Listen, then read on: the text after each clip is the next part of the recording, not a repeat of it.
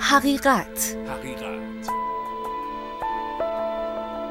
در میدان زندگی اختیار با شماست. اختیار دست شماست. واقعیت. واقعیت. تغییر شرایط و سبک زندگی سخته اما شدنیه. شما مختاری که تغییر کنید. مستند. مستند اینجا مستند خواهیم گفت که تغییر و تحول در زندگی اختیاریه.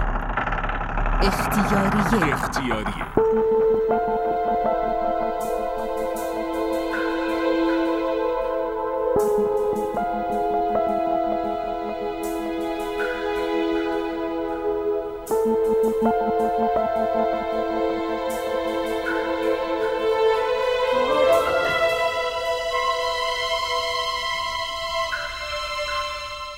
مقصد مسیر پیچیده ای نداشت. سلام.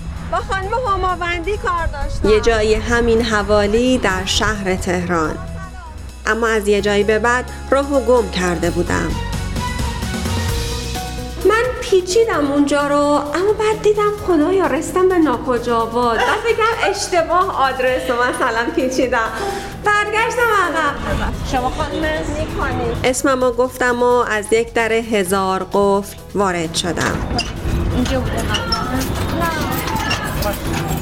چند تا خانم و دختر جوون با احترام تمام راهنماییم کردن.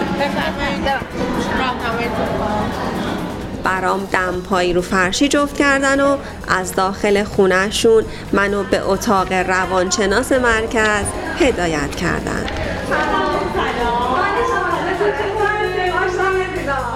چشمت خوش رنگی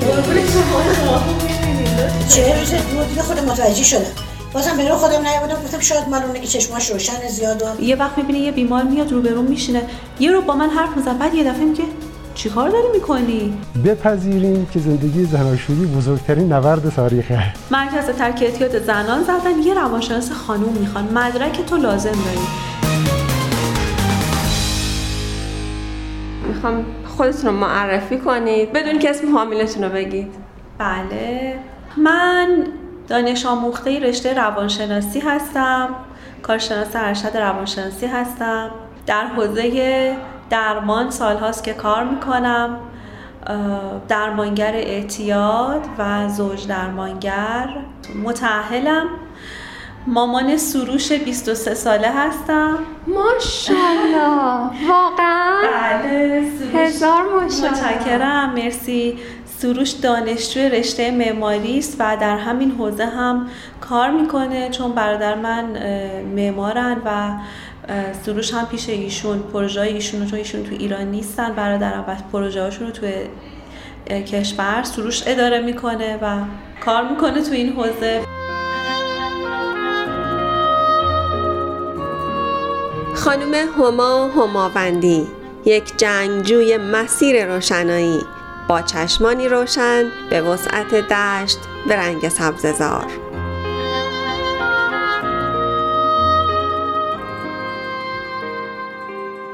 خانم هماوندی از نابیناییتون بگید که چه درجه داره از چه زمانی نابینا شدید من از زمان تولد نابینا بودم و خب پدر مادرم خیلی جوان بودن دیگه و یه دفعه با یه شیرخوار نابینا روبرو شدن خیلی سخته دیگه. خب مادر جون مادر بزرگ من بودن ایشون خیلی کم سوادن ولی دانا به نظر من. و ایشون وقتی متوجه میشن که پدر مادر من یه فرزند معلول دارن یه فرزند نابینا دارن تمام تلاششون رو می‌کنن. اصلا من چند سال اول زندگیم خیلی پیش مادر جون بودم. پیش پدر مادرم هم بودم ولی مادر بزرگم هم خیلی حمایت تنگاتنگی می‌کردن از والدینم. خب اینا بلد نبودن باید با یه کودک نابینا چه کنند. من متولد سال 57 م دیگه خودتون می‌دونین اتفاقات بعدش و جنگ و همه اینا آدما رو حسابی درگیر می‌کنه. حالا بیاد وسط هم اینا اصلا یه دفعه دنیا داره عوض میشه دولت و حکومت و همه چی تغییر کرده همین جوری آدم پر نوسانه. جنگ شروع میشه از همه بدتر. و ما هم یه کودک نابینا رو دستمون مونده نمی‌دونیم باید باش چیکار بکنیم قسمتی از کار من و خانم هماوندی انجام دادن و با مادر بزرگ عزیزشون مادر جون مصاحبه کردند. بخش از خاطرات کودکی هما و چالش های یک فرزند و نوه نابینا رو از زبون مادر جون بشنویم. مادر جون من خب می‌دونم که از اول نابینا بودم. شما کی فهمیدین؟ اصلا کی فهمید اول که من خودم فهمیدم. دارم؟ چه جوری من چه روزت بود یه خود متوجه شدم. بازم رو خودم نیومدم گفتم شاید مال اونه که چشماش روشن زیاد و آخه از کجا. متوجه شدین بچه چهل روزه مگه؟ چرا؟ چشماش حالت چشم معلوم می‌شد. چون وقتی شیشه رو در جلو می‌کنی بچه چشمش میره دنبال شیشه. آخه. یا دنبال دست میره. دو ماه که شد دیگه ماه شد من مطمئن شدم. مطمئن شدم با عمت رفتیم بیمارستان فارابی. رفتیم اونجا گفتم آقای دکتر من فکر می‌کنم این ایراد داره چشمش. گفت بله فکرتون درسته. شما فردا با پدرش بیاین ما تای چشم بچه رو معاینه کنیم بهتون نتیجهش میگیم. وای من همین الان قلبم داره می‌زنه. فکر کنم اگه یه مادر باشم برم بچم یه دفعه بگن خانم بچهتون یه مشکل بزرگ داره چه جوری میشه؟ یعنی واقعا همین الان تپش قلبم داره احساس میشه. نه من خیلی خوددار بودم. خب من خیلی خوددار. فرداش رفتین دوباره فرداش. با بابات رفتیم بیمارستان. رفتیم بیمارستان بردن تو اتاق عمل رو یک بیهوشی کم یک ربه انجام دادن. تای چشم رو معاینه کردن گفتن بله این چند تا به اندازه یه نوک سوزن ساخته شده ولی مشکل شبکه‌ای داره. چشمش ساخته نشه هیچ کارش هم نمیشه بکنید نه اینجا نه هیچ کشور دیگه. باید صبر کنین تا وقتی علم پیشرفت کنه. شاید انشالله به اون موقع به مرور زمان خوب بشه. یعنی همون لحظه اول آب پاکی رو ریختن رو دستتون. آره آره. بابام چه حالی شد؟ مامانم، خیلی حالش؟ بد شد. به مامانت نگفتیم اول. خب. خونه بود. من و بابات رفتیم بیمارستان. خب. بابات خب ناراحت شد اومد تو ماشین خیلی گریه که خیلی ناراحت شد اینا. دیگه من گفتم اب نداره. پلومم میمونه تا یه خود حالش خوب بشه اینا. خب. بعد شماره پلو خودم نگه داشتم ندادم بهشون. یه موقعی من هفته یک بار میبردن تو خونه و میآوردن. اتاق بزرگ بود تو وسط اتاق شب استفاده می‌کردی. بعد که یه خود می‌خواستی راه بیفتی می‌خواست دست رو گرفتم راه افتادید شلوار زخیم بلند پد و آستین بلند لباس که اگه زمین می‌خوری جای زخمی نشه. بعد از اول خونمون تا ته کوچه یه کوچه بلندی بود خیلی جا بود. می‌گفتم هما بدو. تو می‌رفتی منو پشت سرت قدم به قدم پشتت میبدم دیگه من شما رو پلو خودم نگه داشتم تا 6 سالت شد. تو حرف زدن چه جوری بودم هر سال خوب بودی مثل الان بار زبون بودی.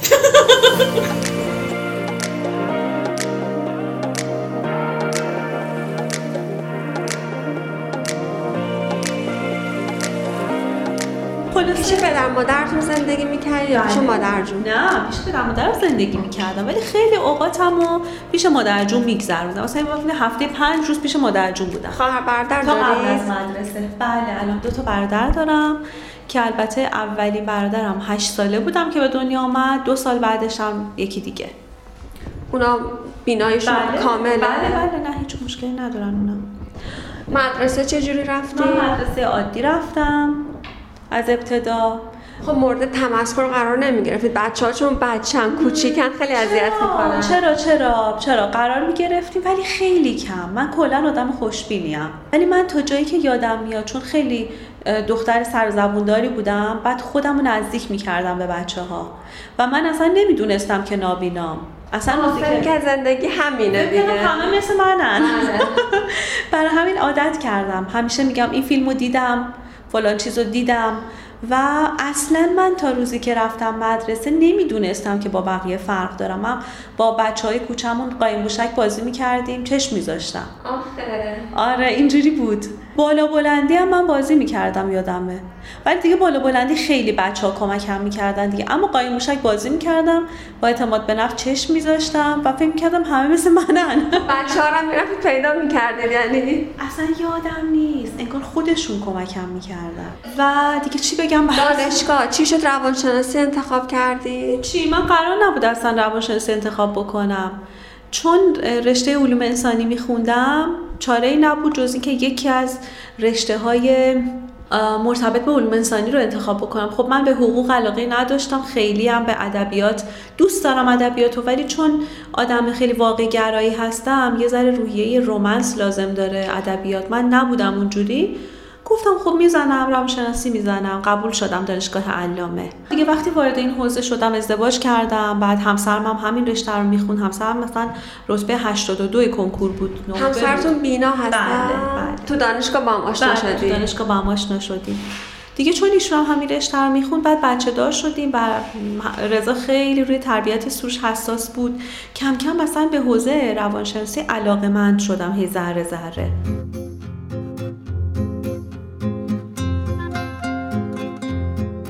یه گروهی داشتیم. آخه من همسرم دوچرخه سواریم بودیم. الان دیگه نمی‌رسیم خیلی. دور دنیا رو نه دور دنیا که نه. ما سه چهار تا کشور ترکیه گرجستان ارمنستان امارات اینا رو گشتیم. دور با پسرتون؟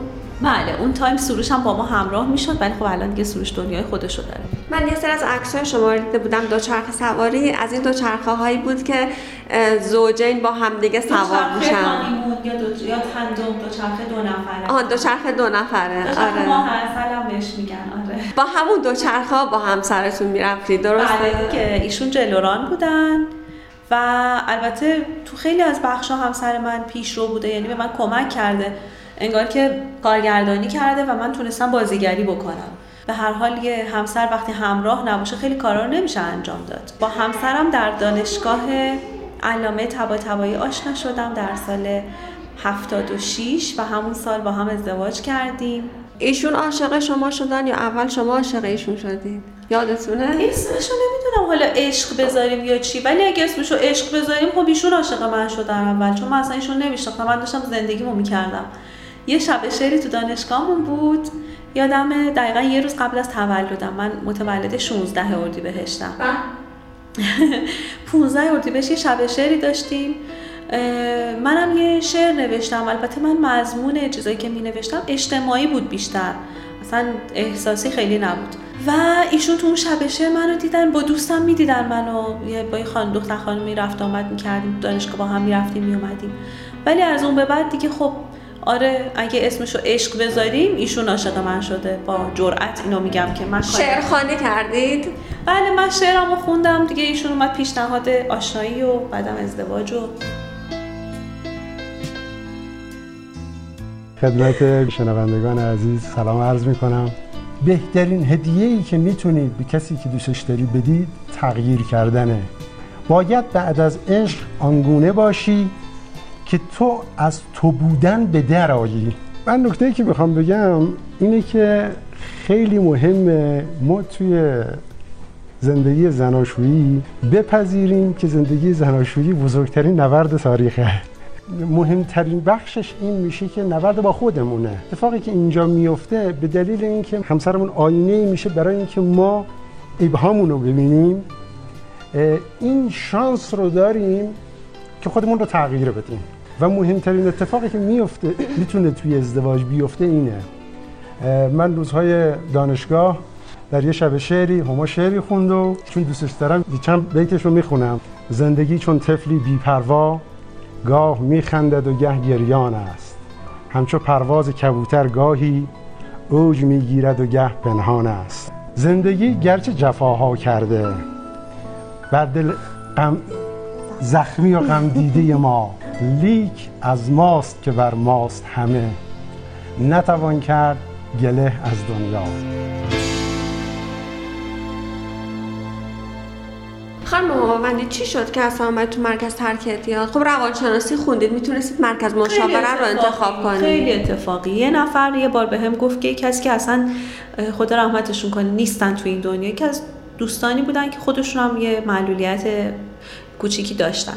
به من گفتن که کجا کار می‌کنی؟ گفتم با خانه شهر سلامت شهرداری کار می‌کنم تو کلینیک کار می‌کنم و گاهی رادیو تلویزیون میرم. گفتش که اون موقع هنوز مثلا صحبت 15 سال پیشه. بعد گفت که ما به مدرکت نیاز داریم. یه خانومی مرکز ترک اعتیاد راه انداخته. اینجا نهایی خانم دیگه به نام خانم افشار. مرکز ترک اعتیاد زنان زدن. یه روانشناس خانوم می‌خوان. مدرک تو لازم داریم. گفتم فقط مدرکم و خودم خودم که نه. گفتش که چطور؟ گفتم او موتودا وحشتناکم من میترسم.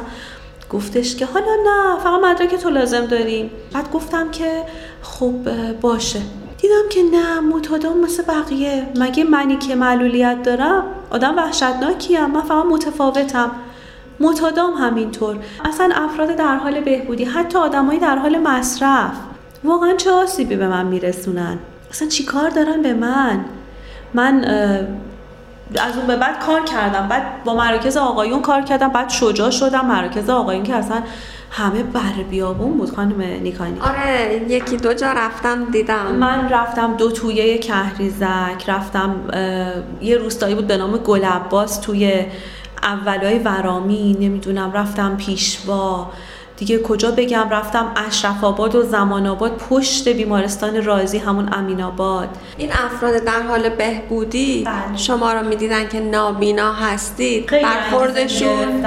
خیلی. برخورد خاصی نداشتن. اصلا نمی‌گفت تعجبشون رو بروز می‌دادن. زیاد. بله بله. همینجا هم همینطوره. من همین الانم یه وقت می‌بینه یه بیمار میاد روبرو میشینه. یه رو با من حرف می‌زنه بعد یه دفعه میگه چیکار داری می‌کنی؟ هم لوح و قلمم جلومه مثلا دارم بریل می‌نویسم. میگم دارم می‌نویسم. بعد میگم که ای مگه تو نابینایی؟ یا آره نمی‌دونست اصلا نگاه کن. یه دقیقه تو صورت من نگاه کن. خب می‌فهمی دیگه. بعدم یا آره تعجب می‌کنن. خیلی وقتا خانواده ها با من تلفنی صحبت می‌کنن. بعد میان منو می‌بینن. اصلا باورشون نمیشه. میگه ای شما نابینا بودی. اما خیلی برخورد مردم خوبه ها. پیش اومده حتی به حالا خیلی کم ولی پیش اومده حتی توهینم شده بهم. ولی خب من که به این نتیجه رسیدم که خب من نابیناییم گناه من نیستش که. دزدی که نرفتم بکنم که. خب نابینا به دنیا آمدم پس اگه داری کسی به خاطر نابیناییم توهین می‌کنه در واقع بخش بیمار خودشو داره میریزه بیرون. گفتید که اونا میاد منو می‌بینن که نابینا هستم انگیزه می‌گیرن. از قسمتش. میگی؟ خودشون خیلی اینو میگن. البته لطفشونه ولی واقعیت هم اینه که خب کسی که هیچ معلولیت و محدودیتی نداره یه وقتایی به خودش می‌بینه خیلی این جمله رو به من میگن. میگن واقعا ما چیکار داریم تو این زندگی می‌کنیم؟ ما چهار ستون بدنمون سالمه انقدر به خودمون آسیب زدیم و انقدر زندگیمون رو خراب کردیم. بعد شما یه مشکل به این بزرگی داری چون نابینایی مشکل کوچیکی نیست خب؟ اونم از بچگی از بله. مشکل به این بزرگی داری ولی درس خوندی کار کردی خرابکاری نکردی نمی‌دونم وضعیت اجتماعی بعدی نداری و واقعا خیلیاشون اصلا انگار رشد می‌کنن نه به خاطر شخص من به خاطر شرایط من به عنوان یه انسان. و خب ما اومدیم تو دنیا که هم به خودمون کمک کنیم هم انگیزه باشیم برای همدیگه. شما وقتی یه غذای خوشمزه میپزین یکی میاد دستپختتون رو می‌خوره نمیگه ای چقدر خوشمزه خب منم برم بپزم. اینا هم به من اینو میگن میگن ای چه جالب تو که با نابینایی می‌تونی پس ما هم می‌تونیم ما هم بریم خودمون رو جمع جور کنیم. و این انگیزه یه براشون.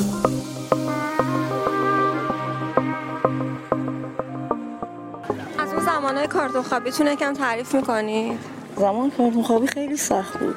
چجوری بود اصلا؟ شرایط چجوری بود؟ من لباس مردونه می پوشیدم شبا تو خیابون می خوابیدم حتی لباسام پولام و همه چی می بردم بعد دیگه لباس مردونه میپوشیدی دیگه در امان بودی؟ در امان بودم تا حدودی. انشالله خدا همه رو نجات بده. خدا همه رو به مسیر بهبودی قرار بده. انشاءالله. مرسی. قربان شما. شما تشکر. قبلا چی کار می‌کردید الان چی کار می‌کنید قبلا یه مصرف کننده مواد مخدر بودم تو 13 سالگی شروع به مصرف کردم. تو 23 سالگی هم ترک کردم. الانم اه، 9 سال و 7 ماه و 8 روزه که پاکم. الان کار می‌کنم صاحب زندگی شدم ازدواج کردم بچه دارم.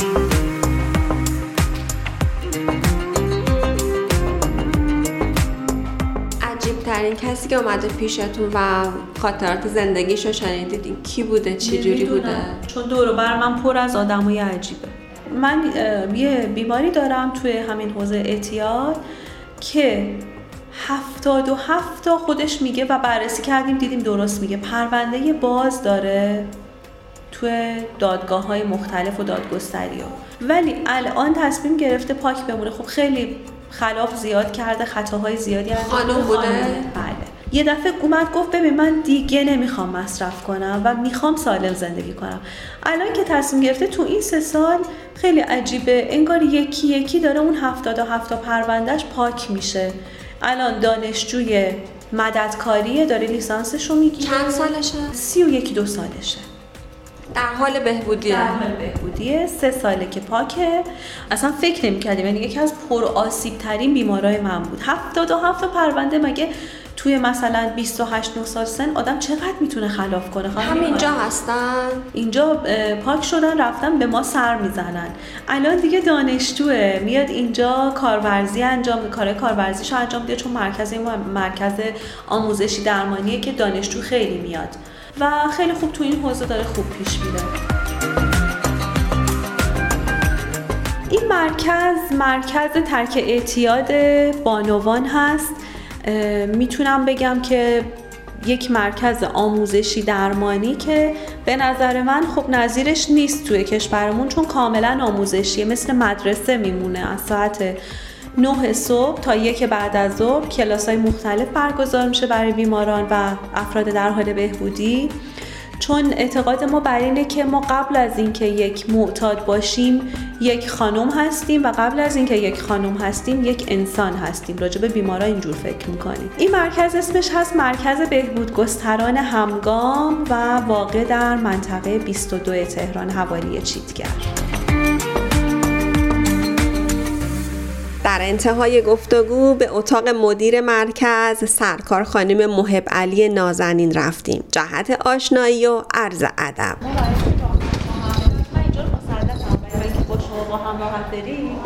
اینجوری دستتون رو بله بله هما خانوم بازوی منو گرفتن تا راه بیافتیم. همین مستقیم. بله بله همینجا. با این تفاوت که ایشون بودن که مسیر رو بلد بودن و راهو به هم نشون دادن. همین اتاق برم داخل سلام. سلام. خانم ولی جان سلام. شما بفرمایید. ببخشید. حالتون خوبه؟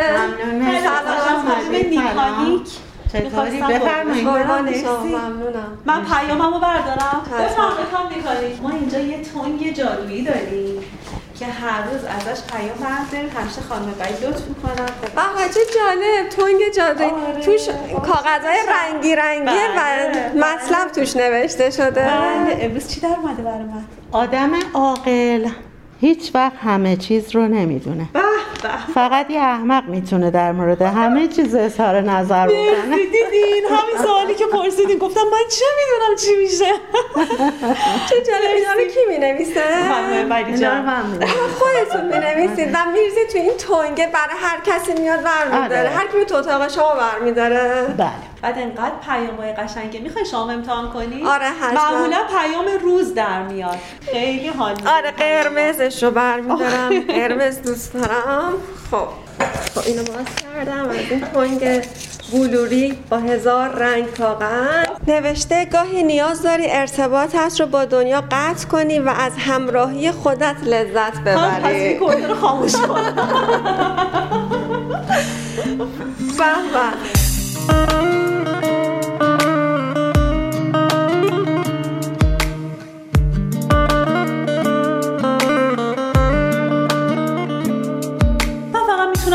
زندگی کنید. خیلی چپ و راستتون رو نگاه نکنید خیلی تو حاشیه نرید و سعی کنید که از زندگیتون استفاده خب اگر گره خورد زندگیمون چی؟ هیچی وایسید گره رو باز کنید. نتونستید از رو گره رد شید بالاخره کارش بکنید. گیر نکنید تو گره. گره که زیاد می‌خوره. تشخیص بین این که به قول شما اون گره رو می‌تونیم باز کنیم یا نمی‌تونیم. ده سالم روش وقت بذاری یه وقت می‌بینی یه گره باز شدنی نیست. باید تشخیص بدیم. کم کم باید به این تشخیص برسیم که این گرهه جز باز شدنی یا باز نشدنی ها؟ دست منه یا دست من نیست؟ حالا من پنجاه سال بشینم زار بزنم که چرا من نابینا شدم؟ آقا شدم دیگه خب چیکار کنیم؟ همینه. من یه از خودم چیزی ندارم بگم ولی یه عبارت خیلی جذابی دکتر شریعتی دارن که من خیلی دوستش دارم. این تبدیل شده به دعای آرامش بیماران در حال بهبودی متادا. خیلی دوستش دارم. من قشنگترین جمله‌ای که می‌تونم بگم اینه. می‌خوایم داری آرامش بخونیم. با هم یک صدا. خداوندا. خداوندا آرامشی عطا فرما. تا بپذیرم آنچه را که نمی‌توانم تغییر دهم. شهامتی که تغییر دهم آنچه را که می‌توانم و دانشی که تفاوت این دو را بدانم.